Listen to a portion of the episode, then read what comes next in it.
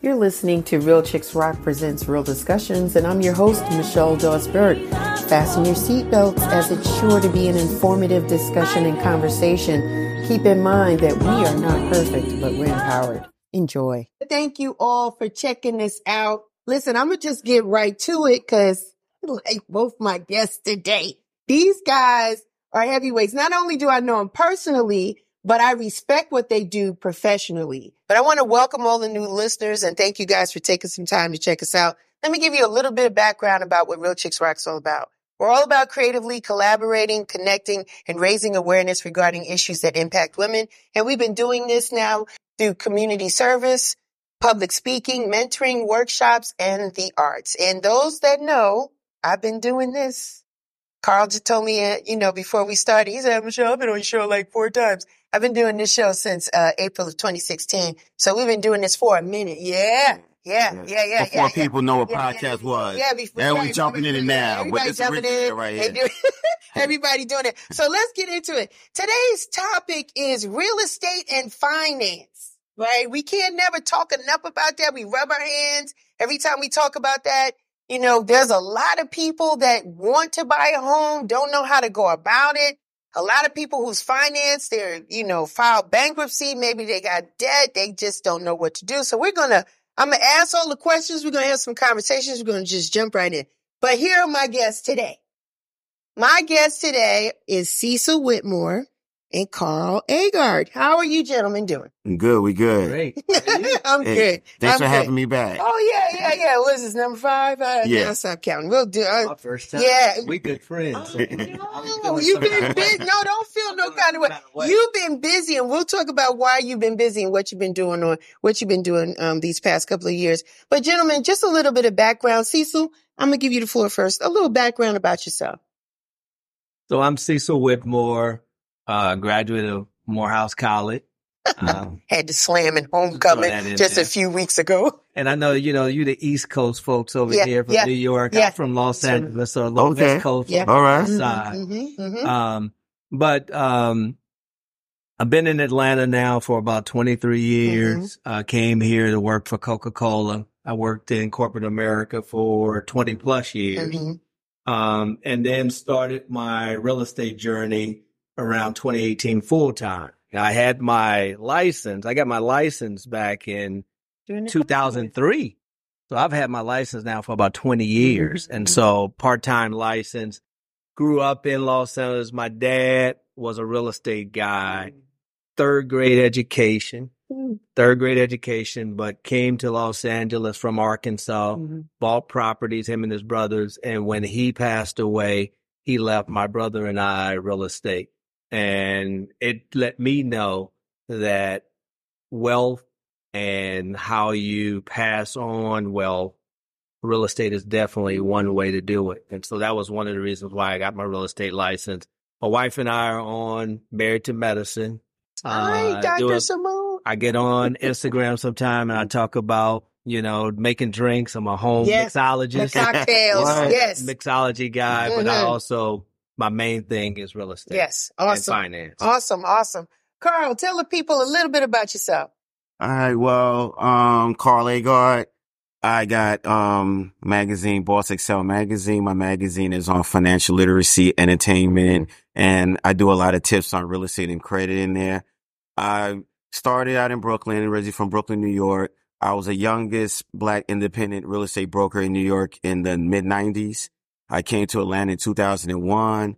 Uh, if you had a New York license, they give you a Georgia license. So I just came here, and it was around the time when everybody from New York and New Jersey was moving to mm-hmm. Atlanta. Mm-hmm. So I moved half of New York and New Jersey down here. Then I started doing a lot of um, the music industry folks out of L A, moving here to Atlanta. Uh, had my own mortgage company for a while, was building homes.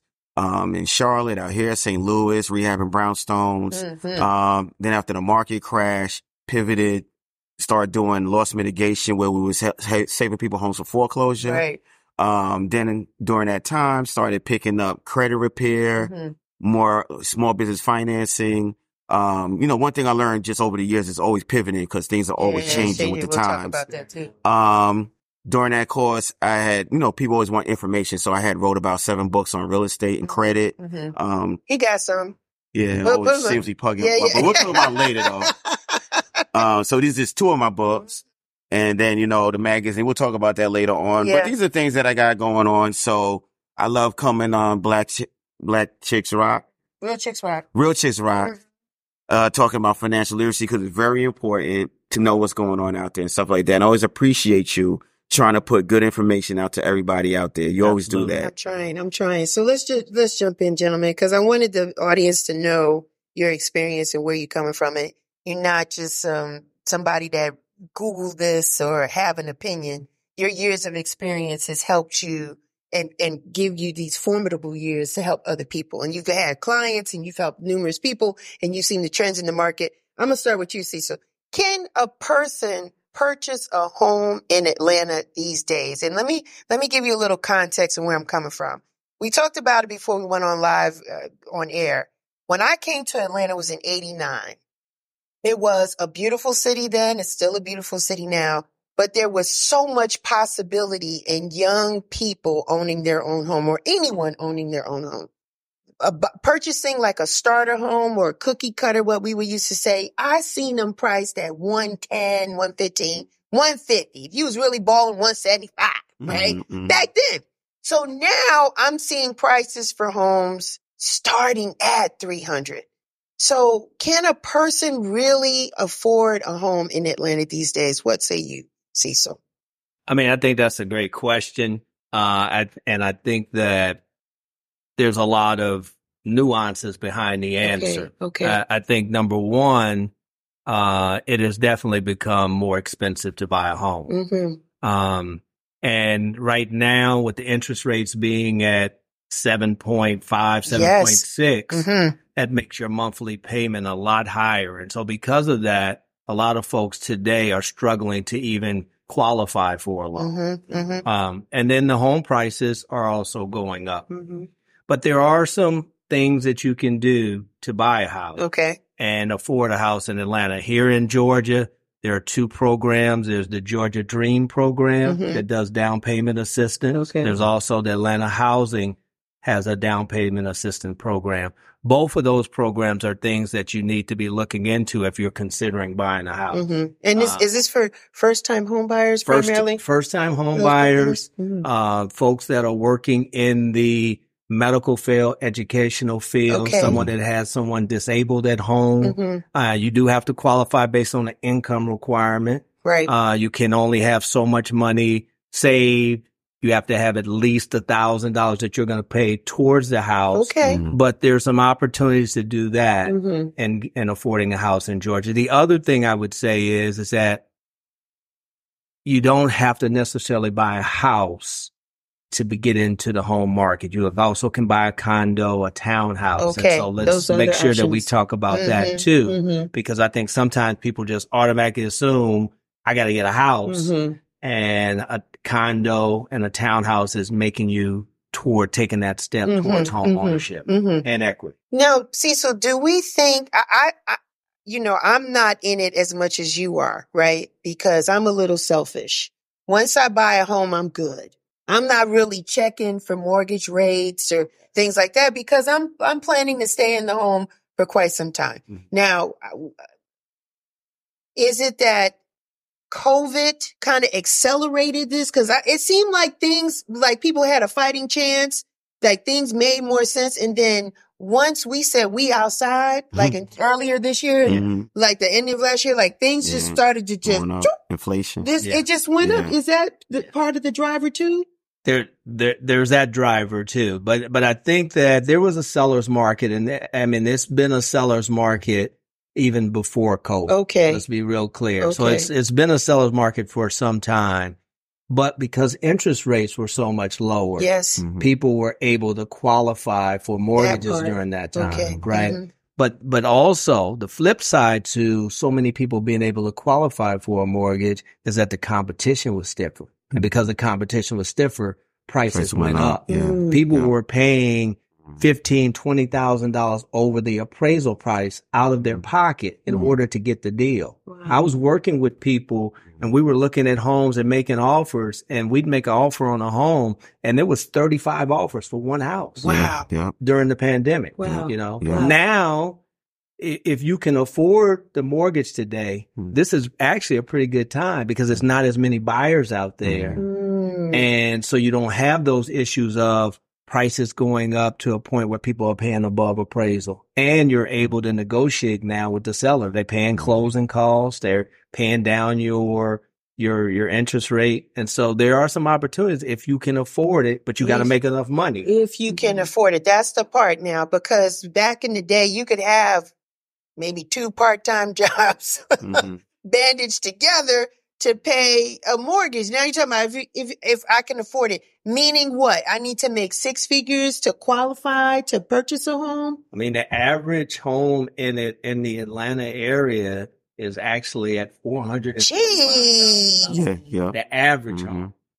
That's the four forty-five? four forty-five yeah. in Atlanta. Yeah. And when we say Atlanta, that's everything within that's two eighty-five. Metro, yeah. That's Metro that's, Atlanta. That's Metro Atlanta. That's outside of two eighty-five. Even when you go to, say, Buford, got someone on a contract on a house in Buford, that's four hundred thousand dollars. A couple of years ago, it was two hundred thousand dollars. It was two hundred thousand dollars. Or you're looking at McDonough, places like that. Those prices are going up. Going up. So hard to find something below three hundred fifty dollars of good quality. Oh, of sure. good yeah. quality. So then you say maybe the condos are, are an option. And where are those? They're not building that, are they? Well, there, there are, there's plenty of condos out there. Okay. You just have to, you have to be open to, you have to be open to different areas. Mm-hmm. You also have to, um, you know, here in Atlanta, it's easy to come here and say, I'm going to get my dream home, yeah, right? Yeah. You know, this is where people were coming and, you know, we're going to have a basement. Mm-hmm. We're going to have four or five thousand square feet. Mm-hmm. Like you said, back in the day, it was two hundred thousand. Two. Yeah. Those days are old. Gone. We that's, won't see them again. That's not there. I don't think so. That's not No there. more. No. But the thing is, is that the flip side to this argument, though, is that if you don't get yourself in position to become a homeowner, we're getting further and further behind when it comes to the income gap. Mm-hmm. Right now, mm. forty-five percent, forty-five percent of Black households own a home. Mm-hmm.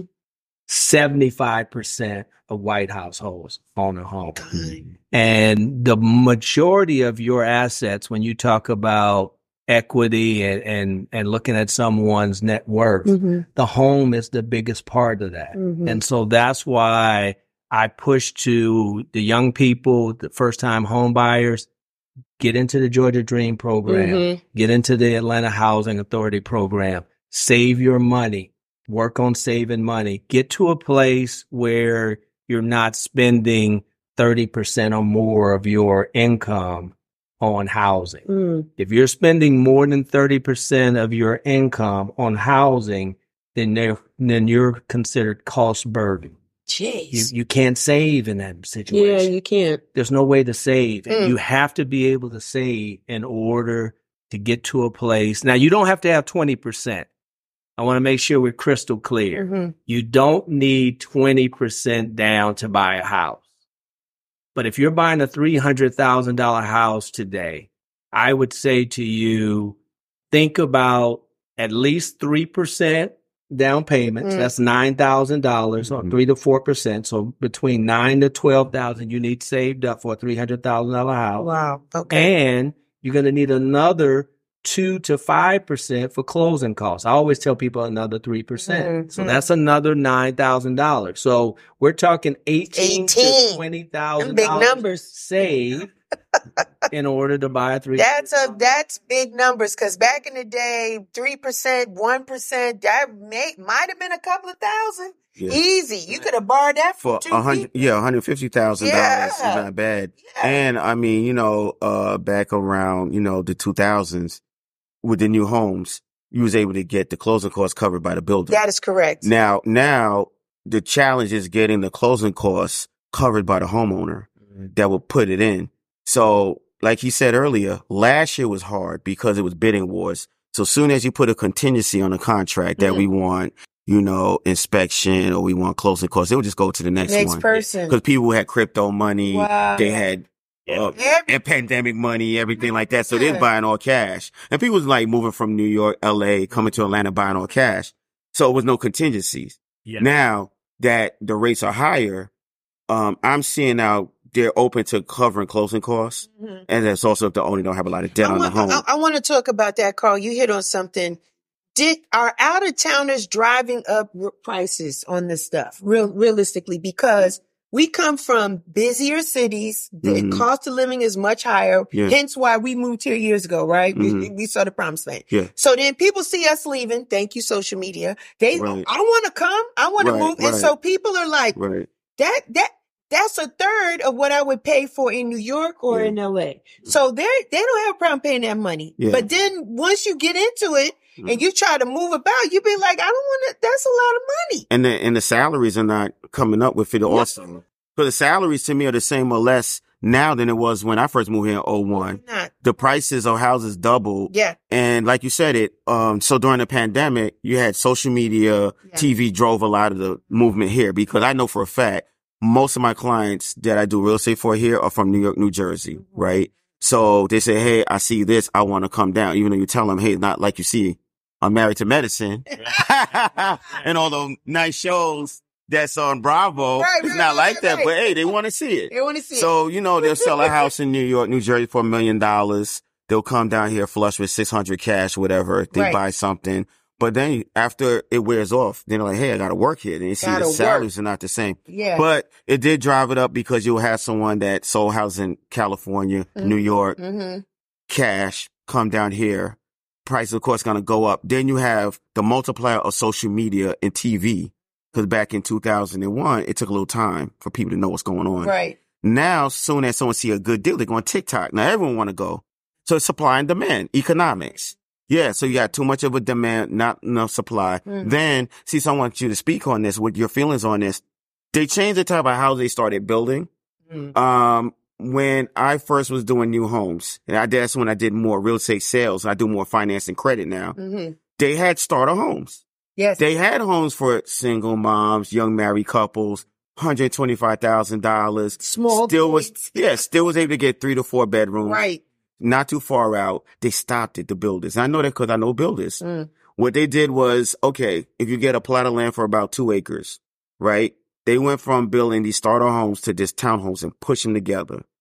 Then if they didn't do that, they did luxury homes. Mm. So now you lost that middle gap mm. of the starter homes. Mm. So that was another driver of houses because you had people like, well, I don't want to get a townhome. I want land. They start trying to go up to the luxury homes and really stretching the market on that end. Mm-hmm. Oh, wait, wait, wait. And one last thing we're not going to forget, Cecil. We also had Airbnb. People now was getting homes and buying up the inventory. Airbnb out. They took a lot of homes off the market. And then you also had the institutional corporate buyers like Open Door and then was buying homes that normally would have went to first time home buyers. Right. They was buying them, flipping them, and also selling for a lot more. Yeah. Mm-hmm. A lot of stuff going. You got to sip on some water. Mm-hmm. So I wanted to know, see, so what's your take on that also? Was you seeing that a lot out there in the market? I, I, and if it's, you see if it's changing. I mean, I think you're spot on. I think that during COVID, because now you can work from home. Yes. A lot mm-hmm. of folks moved here from California and New York yeah. and Chicago with yeah. C A D. Mm-hmm. And we were losing a lot of homes mm-hmm. on folks that had cash. Mm-hmm. You know, we had a we had our F H A loan. Yeah. My client had the F H A loan. Mm-hmm. They were ready to go. yeah. I mean, and someone has cash, they're going to beat you. Yeah. They're going to beat you out. I think that, you know, the starter home, I think you make an interesting point about that. I think there are builders that are still doing starter homes, but I think the price of starter homes, as Michelle talked about, has gone up. Mm-hmm. A starter home today, I mean, you're talking about minimum, minimum home price in Atlanta.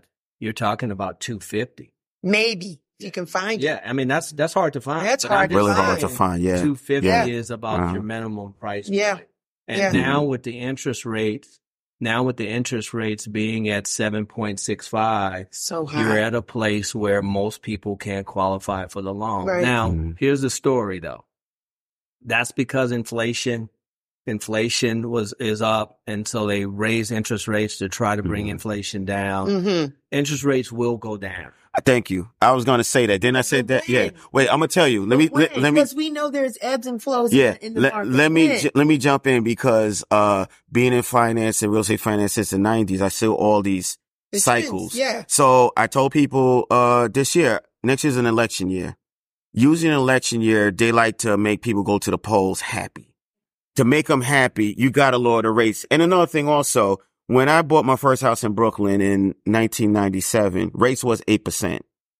Homes was a lot lower, but it took from nineteen ninety-eight all the way to two thousand twenty for it to go down to two point five. We're talking about good twenty years. twenty years. They raised it in reverse mm. from two point five. I know I sold a home to somebody February of two thousand twenty-two at two point five of a V A loan. Mm. Exactly a year ago, I did a house with someone with seven point five. Mm. It went back. You did twenty years worth of interest rate rising mm. in one year, and one it shocked the system. Yeah. And yeah. unfortunately, you got people that powers that be that don't do economics. They just do it and figure it out later on, and that caused another shock to the system. So I believe that next year they're going to have to adjust it. I tell people a good point is like four point five, five. Yeah, it might not go to sense. two point five again. I, don't I think, think that was historical. Yeah, I don't think we ever see. Yeah. I don't think we ever see two point five to three. I, I, if you're, I got mm, that. If you're waiting, mm. if you're waiting on the sideline for two point five, three, I got you might that be two, on that side. I got that yeah. two point three because yeah. I because uh, mm-hmm. Cecil was my realtor. Uh-huh. Yeah, in twenty nineteen, yeah. and yeah. so because I lived out of the city, mm-hmm. I wanted to be closer. And so I'm in a historical kind of, but you know, neighborhood, mm-hmm. and it's an old home mm-hmm. that they fixed up. They threw a couple of things on it, but I saw the vision for it. Mm-hmm. And so I got in there and I got in there for the twos. So I, yeah. you know, I was still shaking in my boots because yeah. there's uh, some twos I wasn't used to, but I had to look at it for the long-term goal. Right. And then I got in at a good rate. Then prices went down and I refined. And we're going to talk about this in a minute, but I did a twenty year because I was like, right. I don't want to be, because I'm like, mm. I'm in my fifties. Yeah. I said, I don't want a thirty year loan and I'm in my eighties. I remember when you was doing that. I remember when you bought the house. Yeah. I remember when you was refinancing. Yeah, you know what I'm saying? Yep. So I said, I don't want to be in my eighties. So let me shrink this down and add some, some, we'll talk about that. Do you believe in this forty year mortgage that they got going on out here? Not everybody's carrying it, but I heard about it. What's your thoughts on that, Cecil? I hadn't heard about the forty year mortgage, but what I would, what I would say to you is this. I think if a forty year mortgage gets you into home ownership, mm-hmm. then I'm for a forty year mortgage. Then you're going to go for it. Okay. I'm for a fifty year mortgage if we can, if wow. we can get you into home ownership. Because I think the important part is this, is that what home ownership does for you, you have a built-in savings account. Mm. Every time you pay your mortgage, you're paying down the, the debt. Yeah. And when you're paying down the debt, you're adding equity. And if you buy in a good area, right? You buy where it's appreciating mm-hmm. and you're paying down the debt, you're going to be building wealth. And the folks that have money in America are folks who own real estate. Let me say this. You said something very key, an area that's appreciating. Hmm. So does that mean we need to be in areas that are di- more diverse or more of a working class? Because I'm seeing them building townhouses. It looks like townhouses. In the Greenbrier Mall area off two eighty-five. Mm. Is that an area that we would consider we're all going to appreciate, or do I need to move somewhere else where everybody in my neighborhood doesn't necessarily look like me? Well, I, I love the question. Mm. I love the question. it's it's part of what I do all every right. day Come when on. It comes to clients yes. is that I do think as Black folks, mm-hmm. we have to be smarter where we're spending our money. Okay. Mm. Now that That's not, I'm not saying it from the perspective of not buying in the areas like by Greenbrier. Mm-hmm, mm-hmm. I'm saying it from a standpoint of seeing the vision of the city mm-hmm. and not being slow to act on the vision. Mm-hmm. Mm-hmm. You know, I get disappointed and upset with our people sometimes because we are in some cases, leaving some of the most appreciated areas around. Yeah, yeah. I mean, when you look at what's going on in the West End. West End. And you look at what's going on in East Point mm-hmm. and in Haight-ville. Adair Park. And in historic College Park. Mm-hmm. Um, we got to do a better job of not being so caught up in square footage.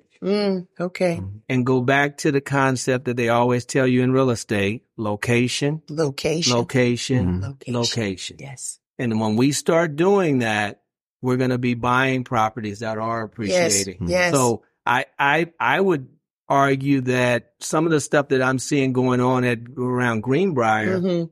might be a much better purchase than moving too far out in the suburbs right. mm-hmm. from an appreciation Agreed. standpoint. Okay. I mean, when you look at like appreciation in Atlanta, I pulled up some numbers. And so Midtown in twenty sixteen, the appreciation value in Midtown from they, when you bought the place in Midtown in twenty sixteen, it was worth two hundred twenty-four thousand dollars. Now it's worth three hundred sixty-six thousand dollars. That's a thirty-eight point seven percent appreciation mm-hmm. value. Mm-hmm. In North Buckhead, four hundred forty thousand dollars in twenty sixteen, mm-hmm. six hundred twenty-six thousand dollars wow. today. Wow. That's a twenty-three percent appreciation value. In Old Fourth Ward, mm-hmm. two hundred you could have bought a place for two hundred three thousand dollars. I know that's right. Now you can't walk your dog mm. over there. Come on. three hundred ninety-two thousand dollars right now. That's a forty-eight percent yeah. appreciation value. Mm. So we got to be smarter about not necessarily having the biggest house. Yes.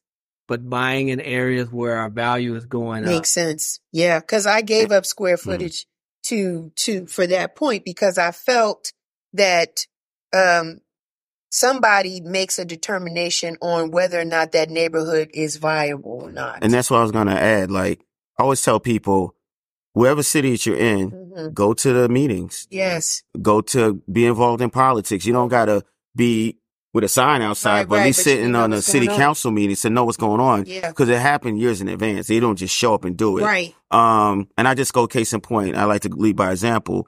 Um, I was in downtown Brooklyn mm-hmm. when I first bought my houses. Right. But by me, you know, working on different political campaigns and going to the community board meetings, everything like that, being on the board of directors of a nonprofit, I knew about things that was going on. So I knew about the Barclays Arena well in advance. Well in advance. So I had a co-op two blocks from the Barclays Arena, bought for thirty-five thousand dollars. We just sold for half a million and we did no work to it. And mm-hmm. it was a one bedroom, probably the size of this yeah, studio right, right here. Right. But a lot of it was just doing research. I tell people, you know, you got to know what the local schools are doing, the colleges are doing, if they're expanding. Mm-hmm. For example, Georgia State, mm-hmm. when um the Braves moved, yeah, right? Yeah.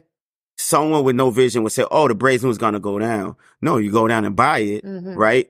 Because look, I knew right afterwards that Georgia State was going to turn that yeah, stadium and yeah. they start doing all that development. Yeah. Now it looked completely different. It's totally different. They finally got a Publix. Yeah. And how yeah. long have people wanted a Publix there, there for years? When, when those townhouses yeah. first was yeah. built up in ninety-six mm-hmm. or the yeah. early, because my ex-husband painted, he yeah. did some work over there. Yeah. And that we were like, wow, this is a great location. Yeah. Where are they going to get their groceries? Where yeah. are they going to shop? Right. And promises were made. Yeah. And it was never delivered. Mm-hmm. And so now there are townhouses right there. That's called the area Summerhill. Summerhill, yeah. yeah. And it's yeah. nine hundred thousand dollars yeah. and you could barely do this in yeah. your drive. You can't even. And, and the older ones that was across from the parking lot, yeah. uh, I flipped one one time. You did. So when the market crashed, I picked one up, did a short sale. I got it approved for seventy-five thousand dollars. The guy owed one hundred seventy-five thousand dollars. I flipped it for one hundred fifty thousand dollars. Um, that was my thing with flipping. I wasn't a buy and hold as much. You got different phases of real estate you want to get yeah, in. Yeah. But that same one for one hundred seventy-five thousand dollars, that person now that got that house is now what, probably three hundred fifty thousand dollars, four hundred thousand dollars. Right, right, you know? right, right. And, the, and the, you know, what I was saying too, by me moving from where I was out in the suburbs and buying what I bought, I had the vision, the location mm-hmm. is great. And in a matter of a year, mm-hmm. you know, the bank is telling me this is what it's, appra- it's yeah. already, you know, mm-hmm. worth its weight. And mm-hmm. I'm just going to sit, you know, because yeah. of the location is mm-hmm. great. Yes, I gave up square footage. Mm-hmm. Yeah. But you know what?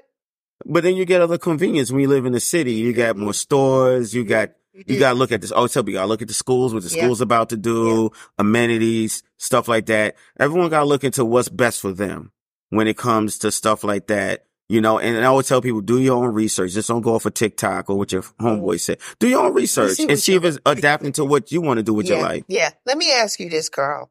Um, credit scores. Like, that's important. I, some people don't even know what a credit score is. They don't even know how it comes about. When I got in this game of first putting my name on signing on a mortgage, It was T R W, TransUnion, and Equifax. You said T R W? Yeah, you went back with that one. Way back. Wow. I'm talking about, like, yeah. I've been in the game where you sit mm-hmm. down and you sign, and it's thirty, the pages you're signing, your life away. Now it's so automated. You ain't even got to show, like, you know, it's so advanced now. But credit scores, what does a person need from a credit score perspective to even be considered or think about home ownership? Well, bare minimum is like six twenty. They okay. could go down to five eighty with F H A, but we know the scoring models are all different. Mm. You know, you got Credit Karma, which is Vantage Score. Mm. Mortgage Company use a FICO eight. Um, when you go for a car, it's going to be another FICO model. Right, right. So I always tell people, you want to get to about six twenty minimum, but really want to be at six forty because your scores are going to fluctuate, especially now because of algorithms. Mm. So I'm here to give the tea on the algorithms and just a little bit. So I was doing mostly houses uh up until about oh eight, oh nine. After the market crashed, then I started doing more financing. So I started doing more foreclosure prevention, short sales, financing, mortgages for investors, um, small business finances. So okay. dealing with that, I had to learn more about the um credit side. Mm-hmm. You know, because before I didn't deal with it as much because the mortgage brokers did. But the last ten years, I dealt more on that side. So I started learning more and more about the credit score, the algorithms, what makes it go up and down and stuff like that, to a point that we started doing credit repair in-house. Mm. So I started my own nonprofit to do credit repair in-house so that then I could turn around and help people with their mortgages and their loans, because we used to outsource it, right. but they charged too much money and also they wasn't doing the work. Mm. But since I wrote a book on it, I said, well, I could do it myself. Plus, I like to learn the trends. Right. So then when I started seeing the trends is with the inflation, that they're really dinging you for using your credit card. So they want you to have a credit card, but don't want you to use it. So soon as you max out your credit card, I had people's scores literally go down eighty points wow. by just using their credit uh, credit cards. So I always tell people, one, before you look at houses, once again, let's go back to TikTok. They look on TikTok, see people getting houses, say, oh, I want one too, like they're just buying a puppy. You can... You don't, don't call Cecil right. and say, I want a six hundred thousand dollars house right. and you make forty thousand dollars with a four fifty score. You're going to waste his time. They're doing that on TikTok though. Yeah. They're doing that on TikTok. Yeah. Right. So they look at TikTok. Then they're going to see Cecil on Married to Medicine. They say, oh, I want a guy Married to Medicine. Show me a house so I could go show on TikTok. I got this guy. And they got a four eighty score. Want to buy a six hundred thousand dollars house, and Cecil's not going to waste his time. Yeah. So I tell people the first thing you want to do is look at your credit score. Right. And now I would say Credit Karma is good to look at. It's easy to read. Experience easy to read, but don't use a score as a Bible. You want to basically go in there and look at the credit utilization. How many credit cards that you have? Are you maxed on your credit cards? Or you got five cards and all of them at one hundred percent maxed out. That's going to keep your score low. Mm. Plus, they're not going to give you financing because they feel like you're over leveraged. You want to look at, okay, do you have a mix of loans, installment loans? Do you have car payments? Do you have a mortgage in place? Most people don't have a mortgage in place when they're first time home buyers. So on average, they're going to have maybe five credit cards, two loans, installment loans, and maybe a car. Wow. And that's what they're going to look at. Then they're going to look at their score. If you had a five eighty, why are you at five eighty? Is it because you're maxed on your credit cards? Do you have collections? A lot of people got collections, don't even know. Wow. And I said, look first before you go to a mortgage company, because now it might be erroneous. It might be something old. It might be something that we took up beforehand, because if you go for the mortgage, they're going to want you to address it first. Yes. That means you got to pay it off. Or if you refinance it, they're going to take it out of your equity and pay it off that first. That's correct. Now, if it's not correct, you could get it off first. Mm-hmm. So what I'm just telling people is look at your stuff first before you start looking at houses. Listen, mm-hmm. I used to have to write at the closing table a letter on why I might have been late on a payment. Mm-hmm. That was a couple of years mm-hmm. back. Yeah. Real talk. Yeah. If we're talking about like a phone bill or something like yeah. what, Miss Burke? Simple uh, phone bill. Yeah. Back yeah. then I was Miss Dawes. Miss Dawes, can you explain mm-hmm. why this was? I was like, I don't remember. My, my money was funny. Like, you know, because life happens, but you, I had to write a little. They gave me a sheet of paper and I yeah, write it to out. To whom you may concern. Yeah, to yeah. whom you may concern, to mm-hmm. just kind of figure it out. But it's interesting because people don't realize the power of credit. But th- there's another flip side to it, Carl, because sometimes there are people that, you know, you got a lot of uh, small businesses, a lot of street entrepreneurs, cash only, mm-hmm. don't really want to have too much money moving through the system. Right. Right. But then. Don't, doesn't having one credit card and using it wisely helps to build up one's credit? Got, got to. It's the catch twenty-two. Okay. They want you to have credit, but not to use it. So you got to have that rotation. So I always tell people, put your Netflix subscription on it. All right. Because you know Something it's twenty-five dollars and yeah. you pay back the twenty-five dollars. So right. you have that rotation, that mix going you. on. Mm-hmm. You don't want to get a bunch of credit cards and not use them at all. That's going to ding you. You don't want to use them too much. It's going to ding you. So basically you just want to say, okay, I got three to three to four cards. I'm going to use up maybe thirty percent of each one and below, and just use simple stuff. You go on a vacation, put your credit, uh, put your hotel on it, but then pay it right back. You know, because also you got the debit holds. Anyways, it's good. Same thing with Uber holds. You, you use your credit card for that, but pay it right back. But it's going to give you a good what mix. What you say? What kind of what? Oh, holds. You know, like, no, no. Okay. Did you say so? This is, this is a rated P G show. Hold, H O L D S.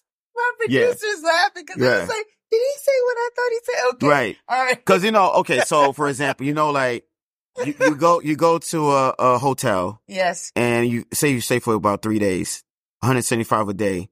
They're going to put a fifty dollars per day hold. Yes. On your, your card. debit card. Mm-hmm. And it's going to hold it up. Mm-hmm. But if you put in your credit card, it's not as bad. Right, right, and it'll right, just right. fall right off. Right, right, uh, right. So I tell people use your credit cards for that purpose. And you get to do the write-offs if you own a business. Talking about small business owners. So we know a lot of people that say food trucks. They've been very popular. So they cash and carry. But I so say you got to deposit it, because when you go for a small business loan, they want to see how much you're making. Yeah. You know, they're not even going on tax returns no more. They say anyone can make that up. They want to look at your bank statements, what you got coming in for the last three to four months to even evaluate you for a loan. So I tell people, borrowers also, they get cash. Yeah, all the time. And they don't want to deposit it. You got to deposit it. Everybody want to see the paper trail. They yeah. want to see where the money is going. So not only you got to look at your credit, mm-hmm. you also got to look at your financing, your tax returns, and also for first-time home buyers, your tax returns, um, your W two's, your pay stubs being organized. You know, look at your credit. Make sure you don't have small collections on there. Like, you know, you might have switched off an A T and T U-verse and went to another Wi-Fi. U- U-verse might hit you for eighty dollars on a collection. You don't know about it. Yeah. You know? Yeah. Does does uh, having a credit score over seven hundred helps a person at the closing table? Does it help really? Oh, absolutely. Absolutely. I mean, Carl is, is talking the real facts about being a homeowner.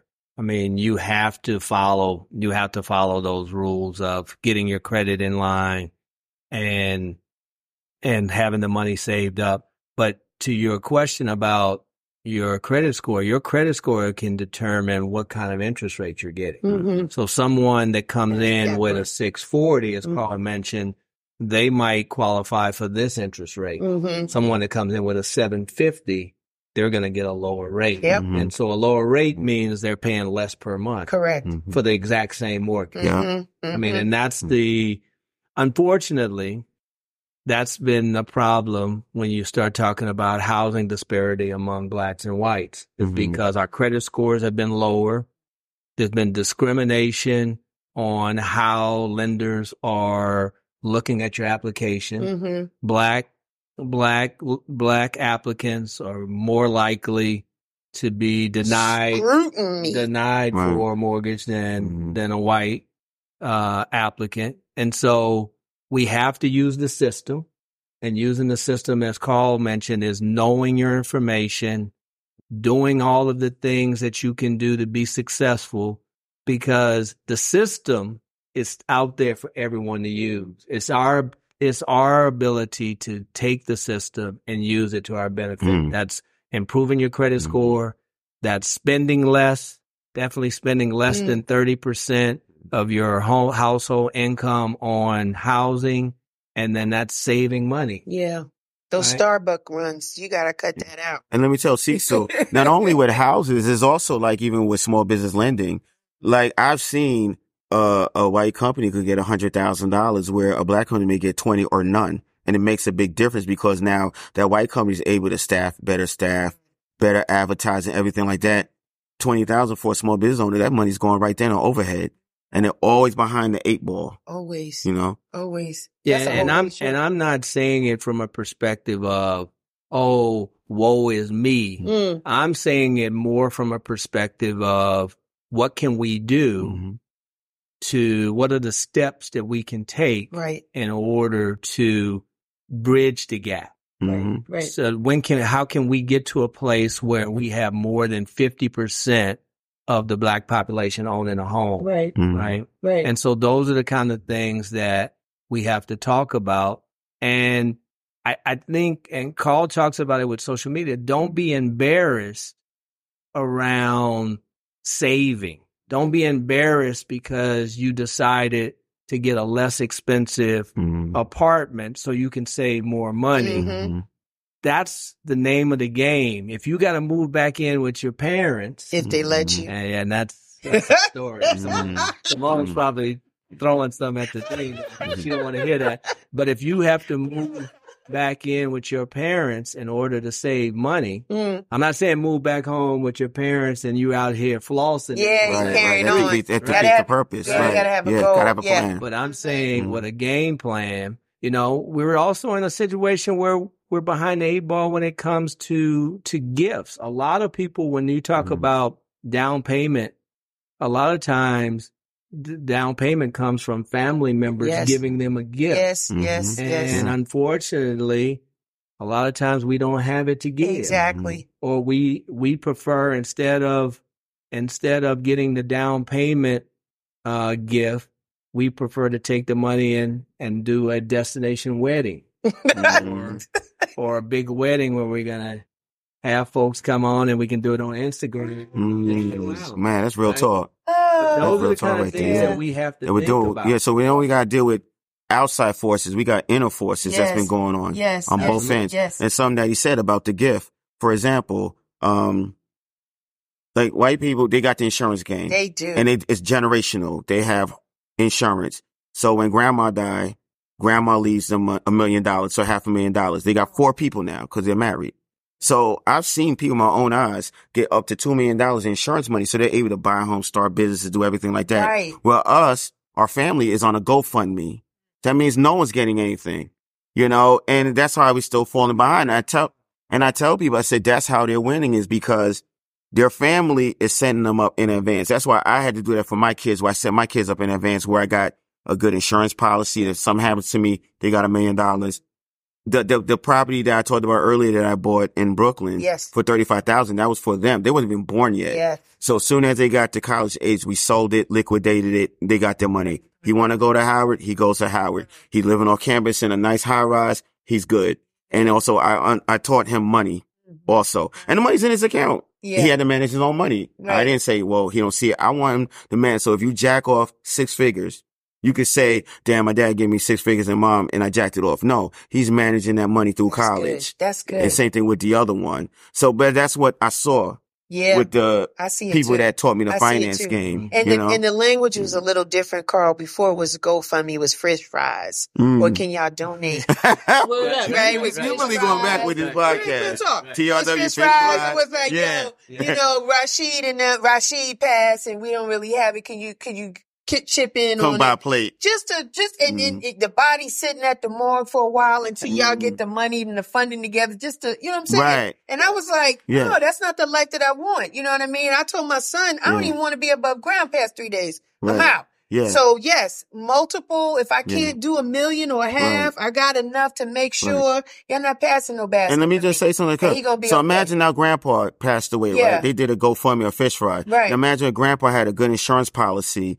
to we, leave each of the siblings a hundred thousand, just even a hundred thousand each. That's what. Or fifty thousand that they could use to go buy a home. Exactly. Right. And or, they didn't have to yeah. do F H A. They could do conventional, yeah. get a better rate and walk into a house with equity mm. and maybe have a little leftover to start a business. So this is stuff that me and him are talking about is how you're building that generational wealth yeah. is, you know, people please stop, you know, watching TikTok and try to do stuff, um, just to impress people. Listen to professionals. These, we're professionals here. You know, we didn't just wake up and, and give ourselves a title. We're closing homes, doing finance and everything like that, giving tips. And that's why I try to tell people now, like, go back to the basics of doing stuff the right way. Go to first base, second base, and third base. Start mm-hmm. trying to hit the home runs. They weren't sure because, see, so I didn't get a chance to ask you, what is an A R M? Because I hear that all the time. What what what does it mean, and how can that be used for us homeowners?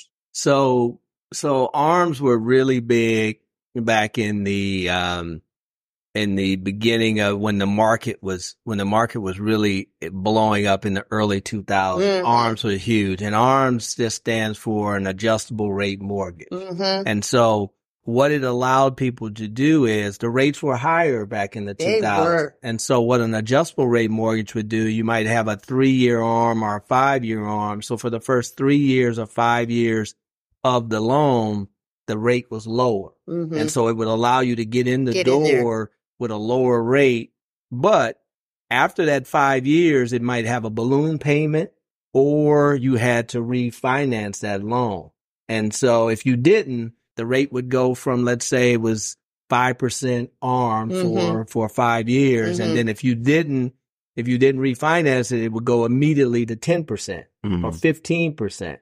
And so you, your job was, is to have your credit in line so that you have the ability to refinance that mortgage later at a lower rate. That's kind of the story of where we are today, is that it is a very tough time to buy a house. Mm-hmm. And uh, I'm not of the school to, to tell someone to put yourself into a position where you're buying a house that you can't afford. afford. Mm-hmm. Mm-hmm. And you're paying thirty percent or fifty percent of your income in order to have a house. That's not the time. But during this time, this is your opportunity to go to what Carl was talking about. Work on your credit now. Mm-hmm. Save your money, money. now. Mm-hmm. Get yourself set up so that as the rates lower, and they're not going to lower to three percent or two percent, but as the rates lower, mm-hmm.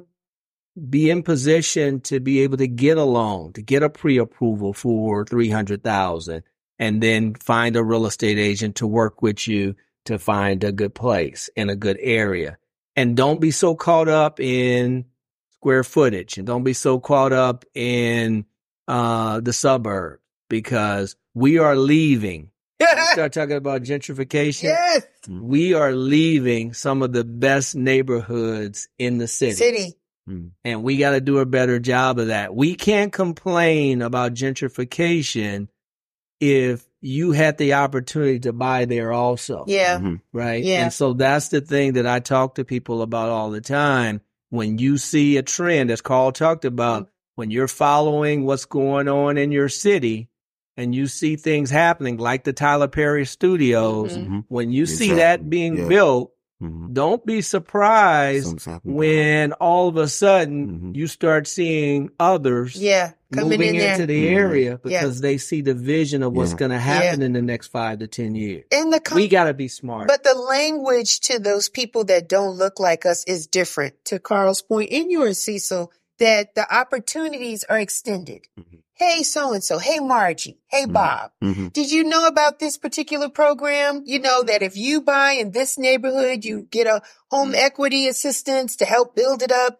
And oh, by the way, they're going to, there's going to be an extra police presence in the mm-hmm. neighborhood mm-hmm. to make you feel safer. Schools like, are going to get better. Schools are going to get mm-hmm. better. Yeah. You know, and there's a park there that you can mm-hmm. walk the dog mm-hmm. and your child and all this kind of stuff. And they go, you know, well, Bob, you know, we've been thinking about it. And so, all of a sudden you see them, like you see them, they're just popping up. The language is different for them. Yeah. yeah. It's more invitational for us and more inviting for them to, to, to be there.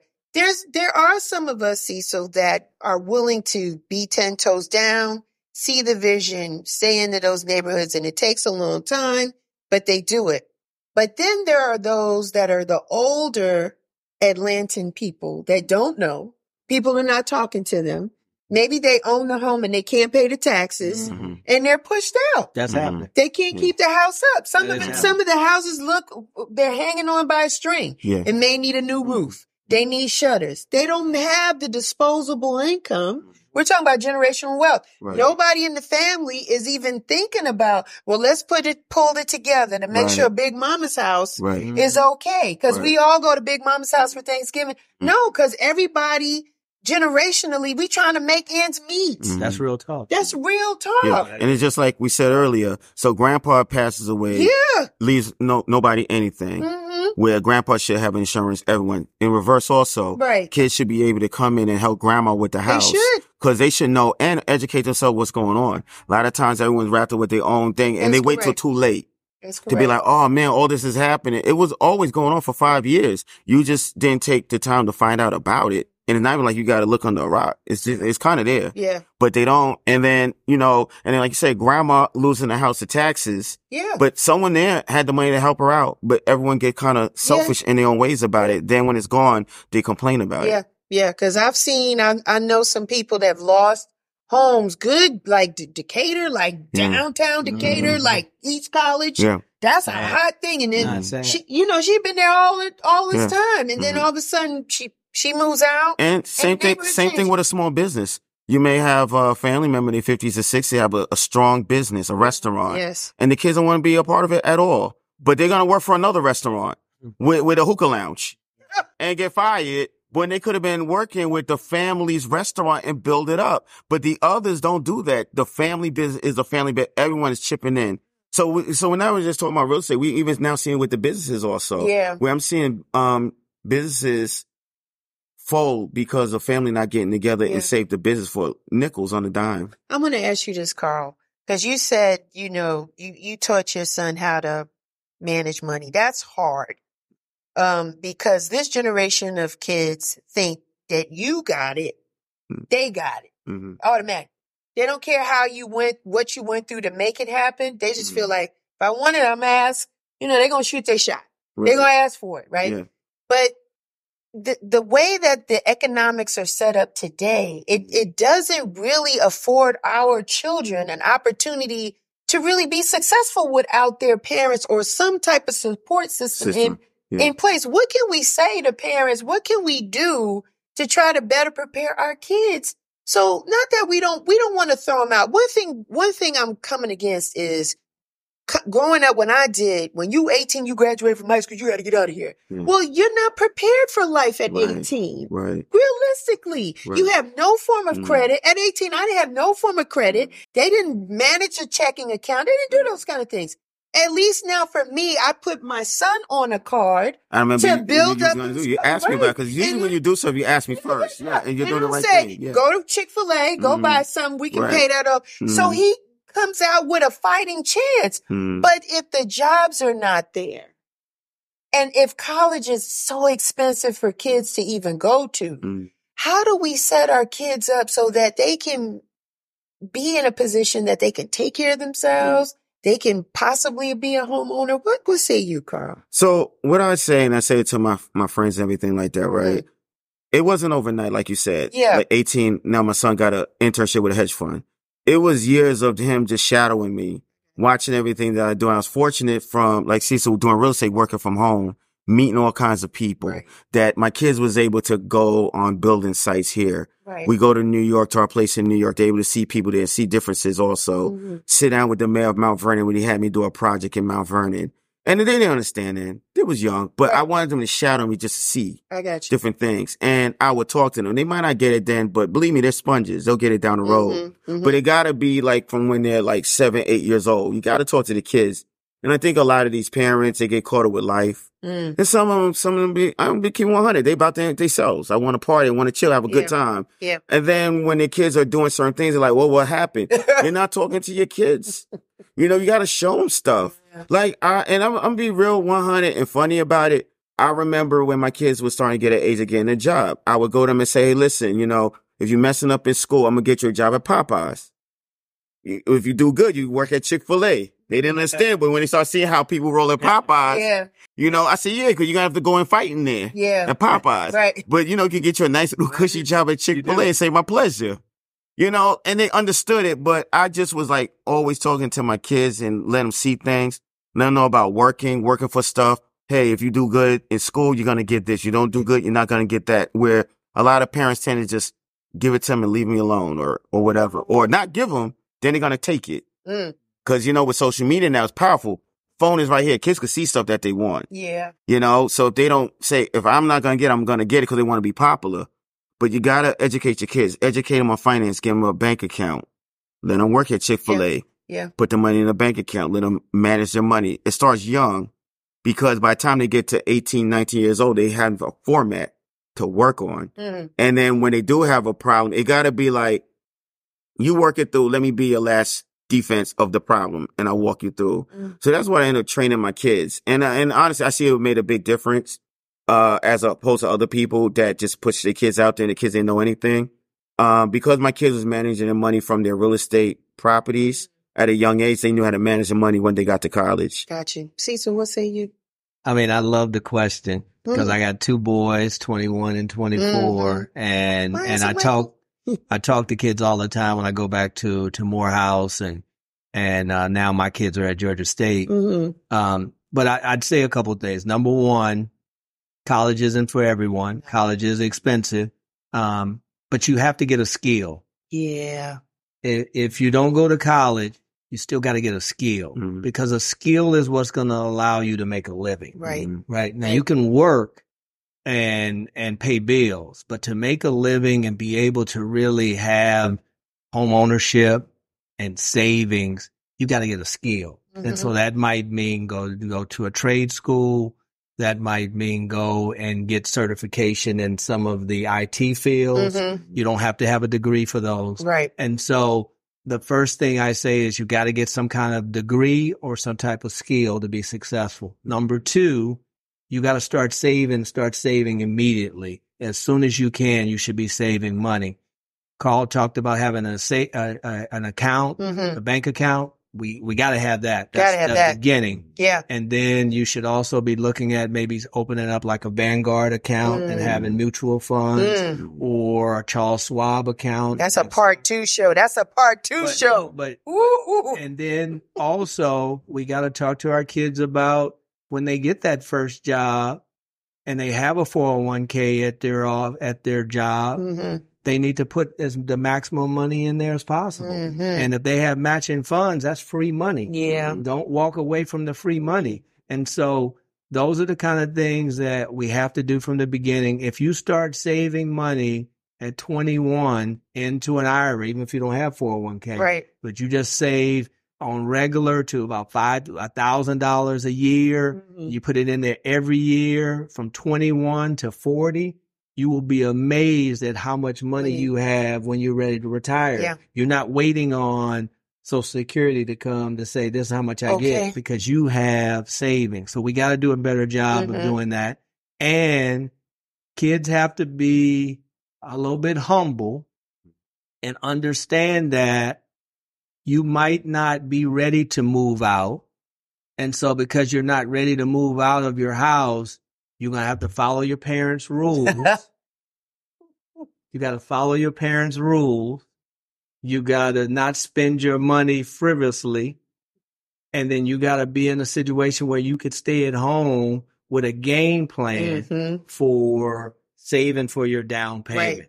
a game plan for starting your retirement savings. If your parents, if you're staying at home and your parents see you buying all of this fancy stuff or or smoking marijuana every day, uh, that's not going to be conducive. Right, to the plan.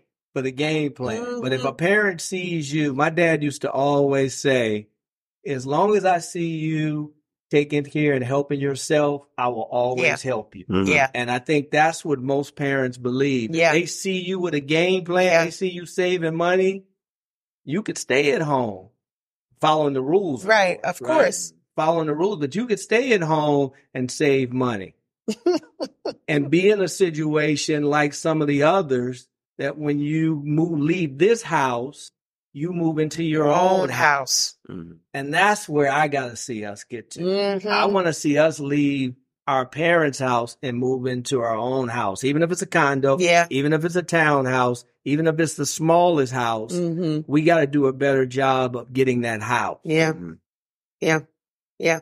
And change your circle of friends too. Mm-hmm. You know, that's very important. Um, these are my, these are my deuces, right? Like, so if I have a real estate question, I'm checking with Cecil. If I got financial, I'm talking to Carl. Like, change your circle, like level up. Like if you got a goal and everybody ain't talking the same language that you're talking, like change your influencers, like mm-hmm. for real, because that has helped me from the beginning. That's why I'm able to come to the table and go and buy a house and, and, and know the fundamentals of it, because I'm like, I know somebody has done this. Mm-hmm. The information is out there. Let me talk to those that embodied this on a regular basis mm-hmm. to help me. And then we can help other people. But it, we're supposed to show that it can be done. Matter of fact, I just told a, a young man that I'm mentoring, he's twenty-three. He's starting his own business. So I'm walking him through the whole thing. And I just literally told him, I said, every five to ten years, you have to change your circle around. Yeah, and nothing wrong with it. I mean, it just happened. People grow apart. People go in different directions. Yeah. And if you're going to be upwardly mobile, you have to change your circle you because things are always changing. So if you don't, you're going to stay stagnant or they will bring you down. Mm-hmm. So you're one hundred percent you right on that. You do. You got to move like a rocket. Parts going to fall off on you as you elevate up. But you got to pay it forward, right? Mm-hmm. So this, you guys paid it forward today. So listen, how can the people find you? Wait a minute. Talk about what you got on the desk, my man over here. You got the books. I got all your books. Talk mm. about your books, the magazine. Talk about it. All right. Well, how they could reach me is um during the pandemic, I wrote some updated books. It was called Surviving uh COVID nineteen. It was a real estate one. It was a credit one. Um, did real good during the pandemic because everybody was home. And I did free ebooks. I had a big Facebook group. So everybody wanted the free ebook. But, it, but you could buy the books on my website. My website for my nonprofit is the Agard Financial Foundation dot org. On that, we do credit repair, credit restoration. We help people set up their businesses. We help people with foreclosure prevention with my nonprofit. Um, and then you could purchase my books there. Don't go to Amazon. You could do it directly through the uh, website. And then my magazine is uh, Boss Excel Magazine.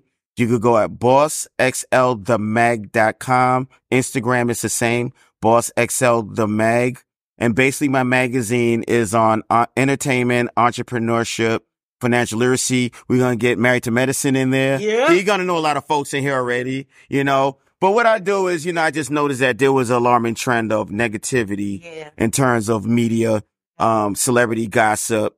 Because I had the means to also get information out there, I said, let me do something where people that's on T V, radio, singers could talk about what they got going on. A lot of them got stuff going on. They got nonprofits. They, they're buying real estate. Some of them got out the music industry. Now they're behind the scenes.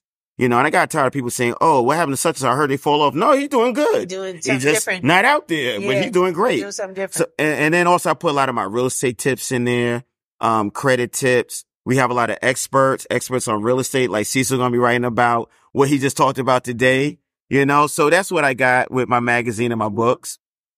Nice stuff. And then y'all could check me out also on Instagram, Carl Agard underscore the money expert. Right. Cecil, how about you? How can the people find you?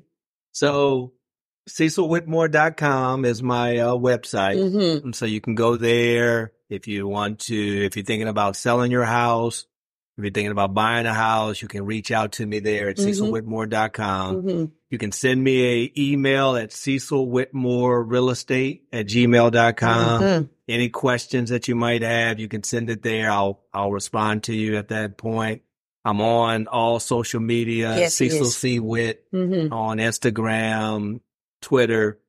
Uh, please reach out to me. Yeah. I want to help. I, I'm I'm in the business the of helping folks. Yeah, he likes I, helping. I'm not in the business. If you just want someone to open doors, I'm not your guy. Mm-mm. If you want somebody just to agree with you on real estate, I'm not your guy. I'm going to tell you the truth. Mm-hmm. I want to see us win, awesome. And all my clients. That's my job. Awesome. This was this was. I love it. I need a part two. Can yeah. I have a part two? Oh, always. This was really good. It went fast, too. Yeah. Uh-huh. I needed oh, there's so much stuff we didn't get to talk, touch on, but no, we did good. But we did we did fundamentals. We did mm-hmm. one oh one. And so we'll I'll bring you guys back and we'll talk some more. Listen, that's my time. You know me, Real Chicks Rock. I'm everywhere. Check out the website, real chicks rock dot com. Cop that merchandise. We got that out there. I'm on formerly known as Twitter. X. Now, right? It's on X. Um, Facebook. Real Chicks Rock.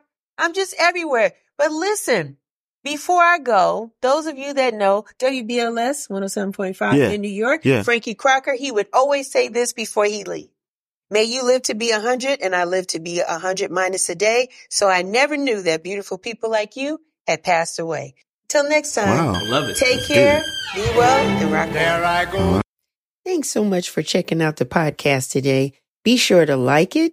Leave your comments and share it with a friend. If you have a product or service you'd like to have promoted during the show, please contact us at info at real chicks rock dot com and we'll send you the details. We're reaching the masses and we would love for you to join us on the ride. Until next time, take care and continue to rock on.